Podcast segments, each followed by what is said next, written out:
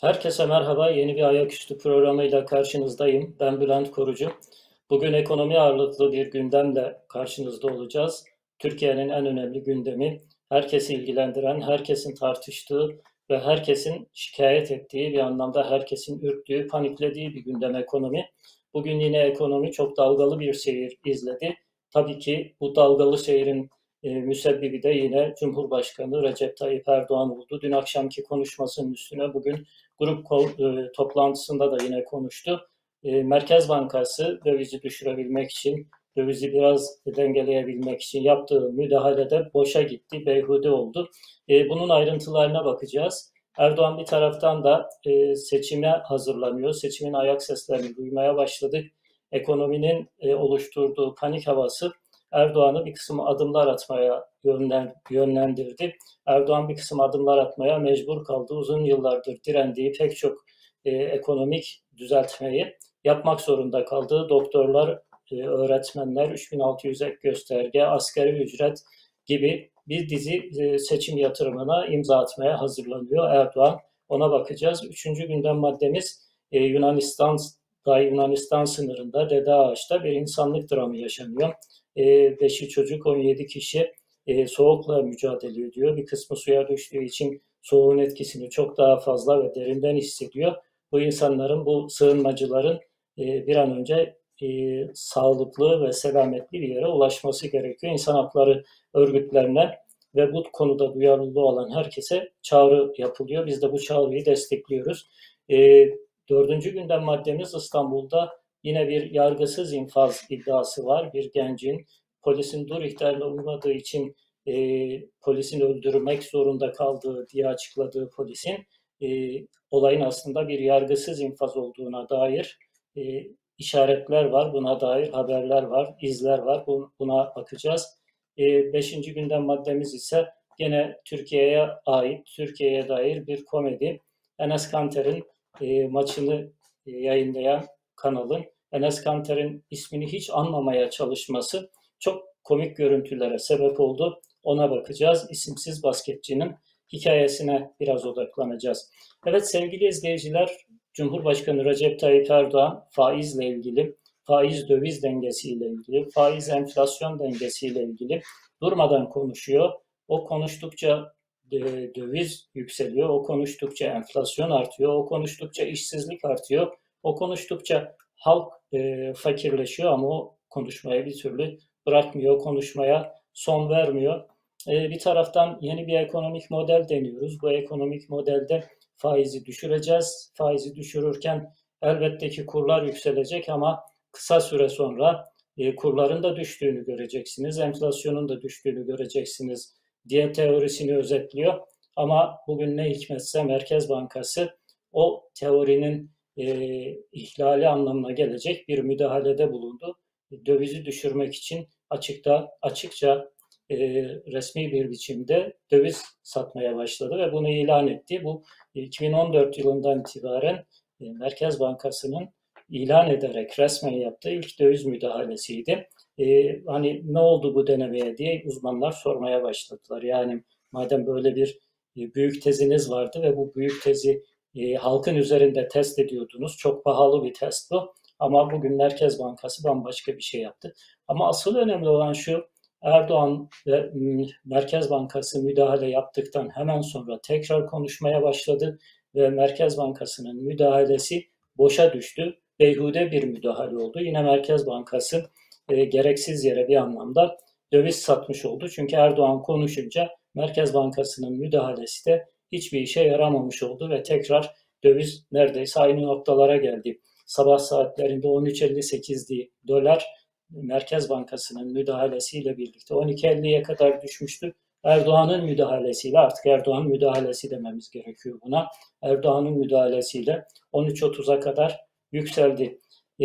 Erdoğan'ın dövizle ilgili söylediklerim siyasetin de gündem maddesi. Çünkü siyaset halkın en önemli gündemini kendi gündemi haline getirdi. Bilhassa Salih Babacan'ın çok ilginç sözleri vardı. Bugün haftalık basın toplantısında faizle ilgili, ekonomiyle ilgili, Erdoğan'ın söyledikleriyle ilgili ilginç paylaşımlar yaptı, ilginç tespitler yaptı. Ekonomik göstergeleri en iyi okuyan kişilerden bir tanesi. Yaklaşık 15 yıl Erdoğan'ın hazineden sorumlu, maliyeden sorumlu, başbakan yardımcılığını yapan bir isimden söz ediyoruz. Açık kaynaklardan derlediğim bilgiler dedi ve çok can alıcı bilgiler verdi. Ve bu çok can alıcı bilgiler aslında Erdoğan'ın faizle ilgili bir aldatmacanın içinde olduğunu, faizle ilgili doğruları aslında halka söylemediğini, söylediğinden bambaşka bir şeyin perde arkasında yaşanmakta olduğunu gösterdi bize.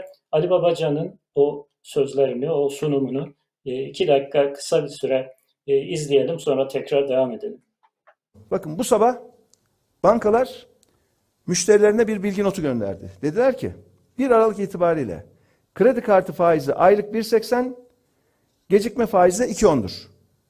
Yıllık bileşiklerine bakın arkadaşlar. Yıllık bileşik faiz normal kredi kartında eğer gününde, yani asgari ödemeyi yapıp da diğerinde gününde öderseniz %23.87 faiz işliyor. Yok, son ödeme gününü kaçırırsanız %28 faiz işliyor. Hani nerede düşük faiz? Hani nerede faizle savaşma? Merkez Bankası'nın faizini %15'e düşürmeniz kasadaki faizin düşmesini sağlamıyor işte. Örneği ortada. Bugün daha 1 Aralık'ta bankalar bunu müşterilerine gönderiyor. Bankalar müşterilerine uygulayacağım kredi kartı faizi budur diye gönderiyor. Bir sonraki grafiğe geçelim. Bu da hazinenin borçlanma faizleri. 5 yıl vadeli tahvilin borçlanma faizi. Başlangıç tarihine dikkat edin. Bu sene Eylül Eylül.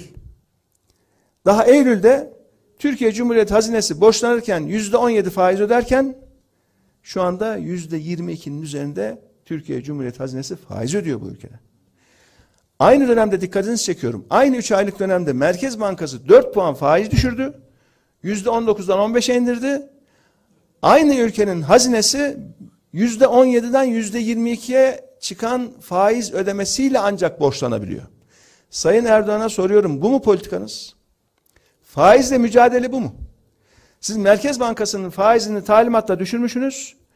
Aynı anda sizin ihaleyle piyasadan borçlanmak zorunda kalan hazineniz %17 yerine şu anda %22 faiz ödüyor. Bu mu faizle mücadele? Bunu niye anlatmıyorsunuz? Talimat verdim, faizi düşürdüm derken size doğrudan bağlı olan, üstelik bağımsız dahi olmayan hazinenin %17 ile borçlanırken şu anda %22 ile borçlanmasına yol açtım diye bunu niye söylemiyorsunuz? Bunu niye açıklamıyorsunuz? Evet sevgili izleyiciler, Ali Babacan'ın söyledikleri gerçekten ilginç ama aynı zamanda da korkunç gerçekler. Neden? Çünkü bir taraftan Erdoğan faizi indiriyorum, faizle güçlü bir mücadele yapıyorum, hatta siyasi riskleri göze alarak faizle mücadele ediyorum, faizi indiriyorum diyor. Ama vatandaşın temel tüketim harcamalarını yaptığı kredi kartına uygulanan faiz düşmüyor. Bunun da ötesinde hazinenin borçlanırken açtığı ihalelerde verdiği faiz düşmüyor. Yani hem vatandaş daha fazla faiz ödüyor, hem devlet daha fazla faiz ödüyor. Dolaylı olarak yine vatandaş ödemiş oluyor ama nihayetinde Cumhurbaşkanı'nın iki dudağı arasındaki bir kurum hazine. Merkez Bankası güya bağımsız, güya kendi kararını veren bir kurum. Ona faizi indirmesi için baskı yapan Cumhurbaşkanı Erdoğan hazinenin borçlanmasına müdahale etmiyor. Daha doğrusu edemiyor. Çünkü borç almak için kapısına gittiğiniz insanlara daha cazip bir şeyler söylemeniz gerekiyor. Enflasyonun üstünde bir kazanç vermeniz gerekiyor ki onlar size borç vermeye ikna olsunlar. TÜİK'in rakamlarına göre bile %19, %20'ye dayanmış bir enflasyonun olduğu ülkede %15 faizi zaten kimse ikna edici bulmuyor, kimse inandırıcı bulmuyor. İşin ilginç tarafı tüketici kredilerinde, kredi kartı faizlerinde herhangi bir düşüşe de yol açmıyor. Erdoğan'ın Merkez Bankası'na baskıyla yaptırdığı indirimlerin tek işine yaradığı kesim inşaatçılar, yani müteahhitler, yani Erdoğan'ın bu iktidar döneminde, 19 yıllık iktidar döneminde semirttiği neredeyse tek kesim müteahhitler, onların işine yarıyor. Konut faizleri düşüyor. Konut faizleri düşünce müteahhitlerin işleri açılsın diye Erdoğan bekliyor. Ama onlarda da çok büyük bir patlama yaşanmıyor. Neden? Çünkü onların da maliyetleri bir taraftan artıyor. Böyle bir handikap içerisinde, böyle bir dilemma içerisinde Türkiye ekonomisi bakalım buradan çıkabilecek mi? Bugün diğer bir siyasi liderin grup toplantısı vardı. Meral Akşener'in grup toplantısı vardı. Meral Akşener de ekonomiyle ilgili Tayyip Erdoğan'ın yaptığı konuşmalara çok açık, çok net ve çok sert bir tavır sergiledi. Cahil cahil konuştukça ekonomiyi batırıyor dedi. Meral Akşener'i kısaca izleyelim. Ekonomimizin Sayın Erdoğan ile imtihanı geçtiğimiz hafta da hız kesmeden devam etti. Bu arkadaş hala televizyonlara çıkıp utanmadan, sıkılmadan faiz sebep, enflasyon neticedir demeye devam ediyor. O cahilce konuştukça dolar zıplıyor. O cahilce konuştukça enflasyon artıyor. O cahilce konuştukça olan her zamanki gibi milletimize oluyor. İnsanlarımız fakirleşiyor, gençlerimiz işsiz kalıyor. Geçen hafta sosyal medyada bir paylaşım gördüm. Bir arkadaşımız bu cahilliği anlatmak için çok yerinde bir benzetme yapmış. Diyor ki, şemsiye sebep, yağmur neticedir.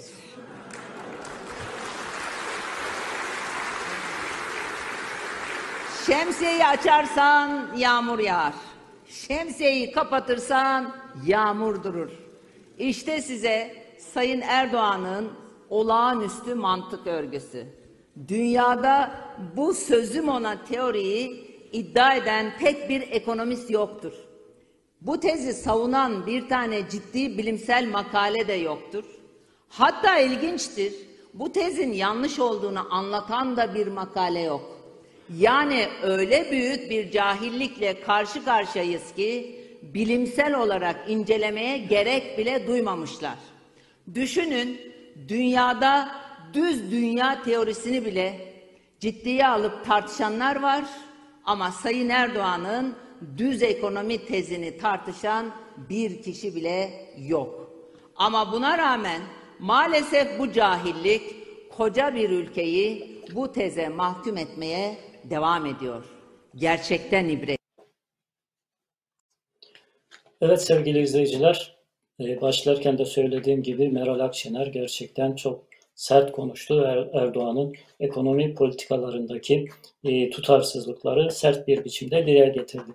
İkinci gündem maddemiz yaklaşmakta olan, ayak seslerini duymakta olduğumuz seçim çalışmaları. Erdoğan bir taraftan ekonominin hiçbir sorun yaşamadan sorunsuz yürüdüğünü, kimsenin geçim sıkıntısı yaşamadığını, enflasyon gibi bir sorunumuzun olmadığını söylüyor. Bir taraftan da gerçeğin farkında olmuş olacak ki ekonomik sıkıntıyı yaşayan, enflasyon altında ezilen kesimleri birazcık rahatlatabilecek adımlar atmaya hazırlanıyor. Normal şartlarda bu adımların çok daha önce atılması gerekiyordu ama Erdoğan hükümeti, Erdoğan'ın kendisi bu adımlara direniyordu. Söz verdiği halde direniyordu.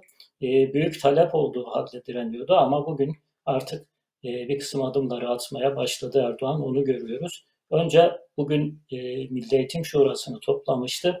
Öğretmenlere müjdeleri vardı. Kısaca Erdoğan'ın öğretmenlere müjdesini izleyelim. Sonra diğer seçim yatırımlarını, seçim adımlarını aşama aşama gözden geçirelim. Öğretmenlerimize kariyer basamaklarında ilerleme imkanı sunarken lisansüstü eğitim için de çok önemli teşvikler vereceğiz.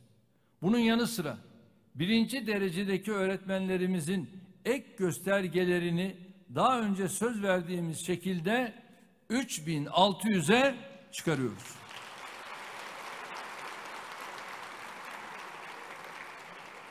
Ayrıca sözleşmeli öğretmen ile kadrolu öğretmen ayrımını da ortadan kaldırıyoruz.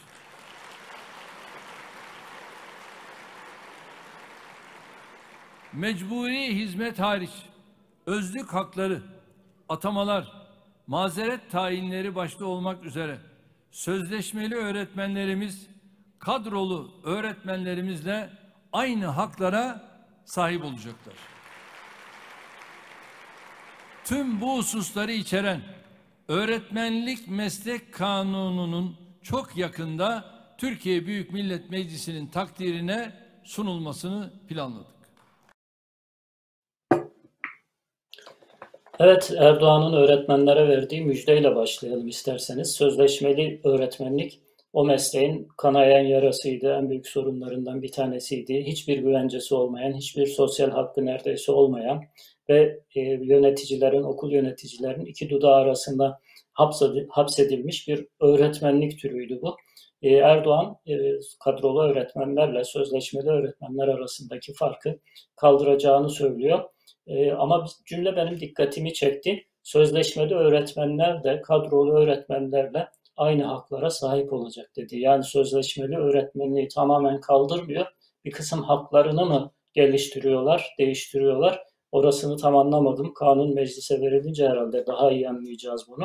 Şayet öyle olacaksa bir kelime oyunundan ibaret kalabilir bu. Çünkü sözleşmeli öğretmenlerin asıl büyük kaygısı ve asıl talepleri kadro olmaları, yani bir anlamda iş garantisi istiyorlar. Sözleşmeli olmaya devam ettiği müddetçe diğer haklarındaki düzenlemeler elbette ki bir kazanımdır ama asıl talep ettikleri şey gerçekleşmiş olmayacak. Yine Erdoğan ve Sağlık Bakanı Fahrettin Koca doktorlara müjde verdi. Uzman doktorların 5000 TL, pratisyen doktorların, uzman olmamış doktorların ise 2500 TL seyyanen zam alacaklarını söyledi ve meclisteki diğer partilerden de bu konudaki düzenlemelere destek talep ettiler. Bunları ve tabii ki yaklaşan imzalanması gereken toplu sözleşmeler var. Asgari ücret tespit komisyonu çalışıyor. Asgari ücretle ilgili bir karar verilmesi gerekiyor. Asgari ücretle ilgili de Erdoğan çok büyük bir kahramanlık, çok büyük bir yiğitlik yapacaklarını dün televizyon programında canlı olarak verildiği iddia edilen bant yayınında bu cümleleri kullandı. İnsan sormadan edemiyor. Peki bu kahramanlığı yapmak için bu kadar süre niye beklediniz? Hiç yoktan iyidir. Umarız yaparlar. Umarız asgari ücretle çalışan insanları hiç olmazsa biraz rahatlatırlar. 3600 ek göstergeyle ilgili de hazırlıkların sonuna yaklaştığını ve bununla ilgili de kararın yakında açıklanacağına dair haberler geliyor. Erdoğan bütün tuşlara aynı anda basıyor. Ekonominin çok kötü gittiğini ve kendisine bugüne kadar oy vermiş ücretli kesimlerin orta direkt dediğimiz orta ekonomik ve sosyal statüye sahip insanların Erdoğan'dan, AKP'den uzaklaştığını onlar da fark ettiler ve apar topar bugüne kadar vermemek için direndikleri bütün hakları vermeye başladılar. Bunun için de hafta boyunca hazinenin, darphanenin durmadan para bastığını ve piyasaya Türk lirası pompaladığına dair haberler gördük. Bu aslında bir anlamda geciktirilmiş bir ölüm. Yani hastayı yoğun bakımda yaşatarak ama daha sonra fişini çekmek üzere yaşatmak anlamına geliyor. Çünkü ekstra para bastığınızda bu paraların enflasyonu artırması %100 bekleniyor. Sağlam yapısal reformları yapmadan bu tür seçim yatırımlarıyla seçmenin gözünü boyayıp ekonomiyi güçlüymüş gibi göstermek Türkiye ekonomisine fayda yerine zarar verecek. Asıl yapısal reformları bir an önce hayata geçirmesi lazım hükümetin ve Erdoğan'ın. Üçüncü gündem maddemiz sevgili izleyiciler, Dede Ağaç'ta Yunanistan sınırında bir insanlık dramı yaşanıyor. 17 insan, aralarında 5 tane de çocuk var. Soğukla ve geceyle mücadele ediyorlar. Bir kısmı suda ıslandığı için soğuğun etkisini daha fazla yaşıyor. O videoyu kısaca izleyelim, sonra bu haberleri yakından takip eden bir gazeteci arkadaşımız Sevinç Özarslan bağlanarak olayın serencamını bize anlatacak.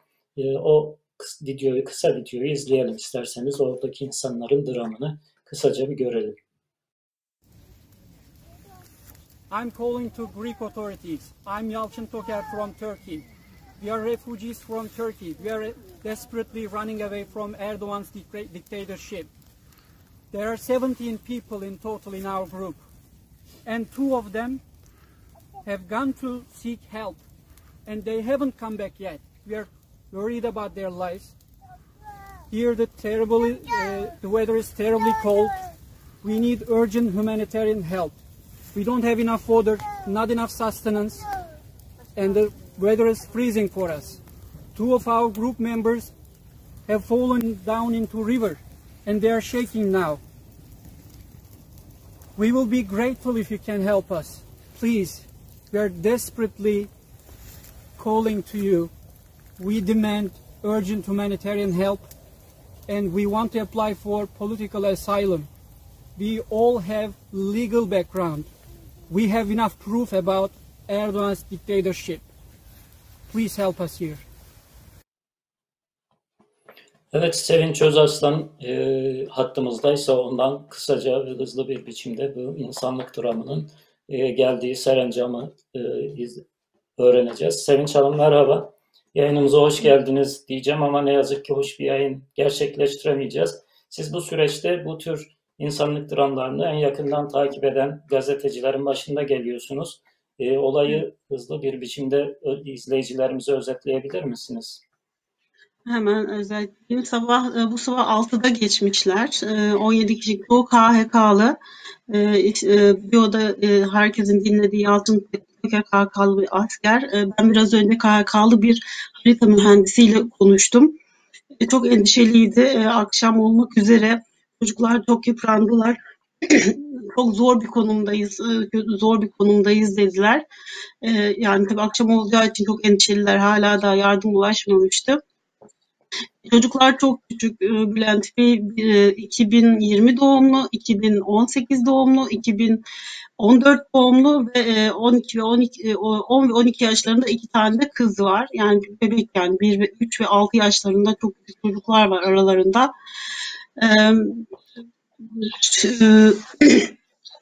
Benim görüştüğüm harita mühendisi sabahtan beri geri itilmemek için, yani biliyorsunuz geri itilme olayları çok oluyor son dönemde Türkiye'den Yunanistan'a, yani Türkiye'deki hak ihlallerine maruz kalmamak için insanlar mecburen ülkelerini terk etmek zorunda kalıyorlar. Yani bu sürgüne zorlanıyorlar bir nevi ve ama bu tarafa döndüklerinde de geri itiliyorlar. Görüştüğüm harita mühendisi Temel Durgut, akşam olmak üzere olduğunu, bugün 2 saat ateşin altında kaldık. Vuracaklar herhalde bizi diye düşündük. Öyle söyledi. Benim yani son bilgiler bu şekilde. Hepimiz çok yıprandık dedi. Hava sıcaklığı da 7 dereceymiş. Kendilerine ulaşmaya çalışanlar var ama hala buluşamamışlardı. Yani en son söyleyeceğim bilgiler bunlar. Evet, teşekkür ediyoruz verdiğiniz bilgiler için. Umarız en kısa sürede ulaşmaya çalışan yardım ekipleri ulaşırlar ve oradaki bu dramı bitirirler. O insanlar bir an önce sağlıklı, güvenli bir alana ulaşırlar. Teşekkür ediyoruz. Şimdi çok özür dilerim. Şimdi bir bilgi geldi Yunan polisinin aldığına dair ama ne kadar doğru bilmiyorum. Çünkü Yunan polisi alıp karakola götürüyor. O karakoldan da geri itilenler oluyor. Şimdi ne kadar güvendeler onu bilmiyorum. Tam onu netleştirdikten sonra ben göreceğim herkese inşallah. Kolay gelsin. Teşekkür ederiz yayınımıza katıldığınız için. Sevgili izleyiciler, gene üzücü bir haber, kötü bir haberle bültenimize devam ediyoruz. İstanbul'da polisin dur ihtarına uymadığı için polis tarafından polisin açıklamasına göre vurulmak zorunda kaldığı iddia edilen genç Çetin Kaya'nın aslında polis tarafından enterne edildikten sonra, hatta elleri arkadan kelepçelendikten sonra ensesine bir kurşun sıkılarak infaz edildiğine dair bir haber var, haberler var. Türkiye'nin tekrar yargısız infazlar sürecine girdiği, tekrar 90'lı yılları yaşadığına dair bilgiler, bulgular bunlar. Bu haberi önemine binaen, bir de haberde de görüyorsunuz, Kadıköy'de, İstanbul'un göbeğinde, İstanbul'un merkezinde yaşanıyor bu. Allah korusun, kim bilir kırsalda neler yaşanıyordur.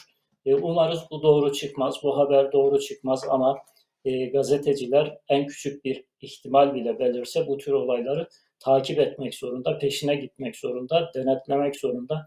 Onun için ben de bültenimi aldım.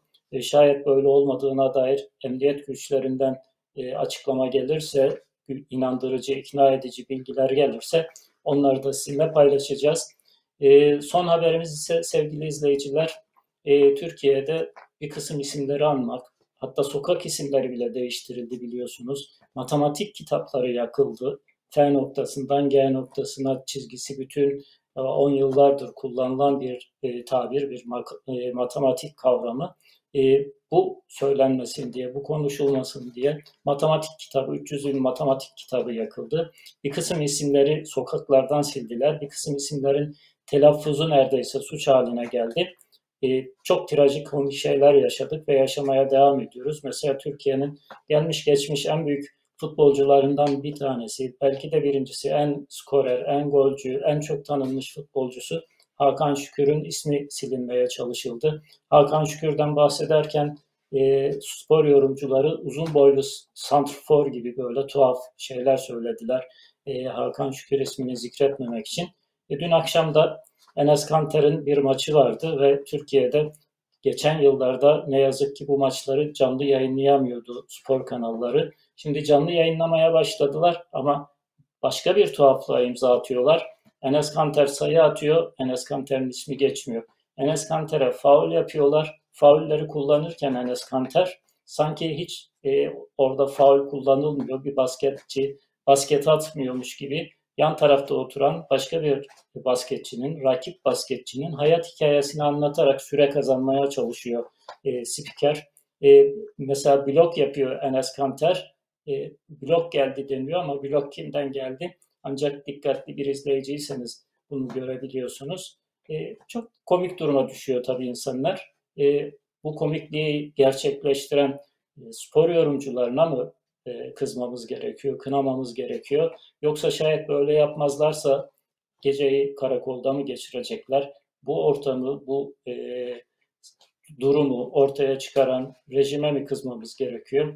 Herhalde ikisine de kızmamız lazım. Çünkü insanlar direnmeye direnmeye Erdoğan rejimi bu kadar despot bir hale geldi. Belki birileri, bir kısım cesur yürekler çıkıp direnebilseydi bu kadar da ileri gitmeyebilirlerdi. Evet sevgili izleyiciler, bir Nöbetçi Editör programının daha sonuna geldik.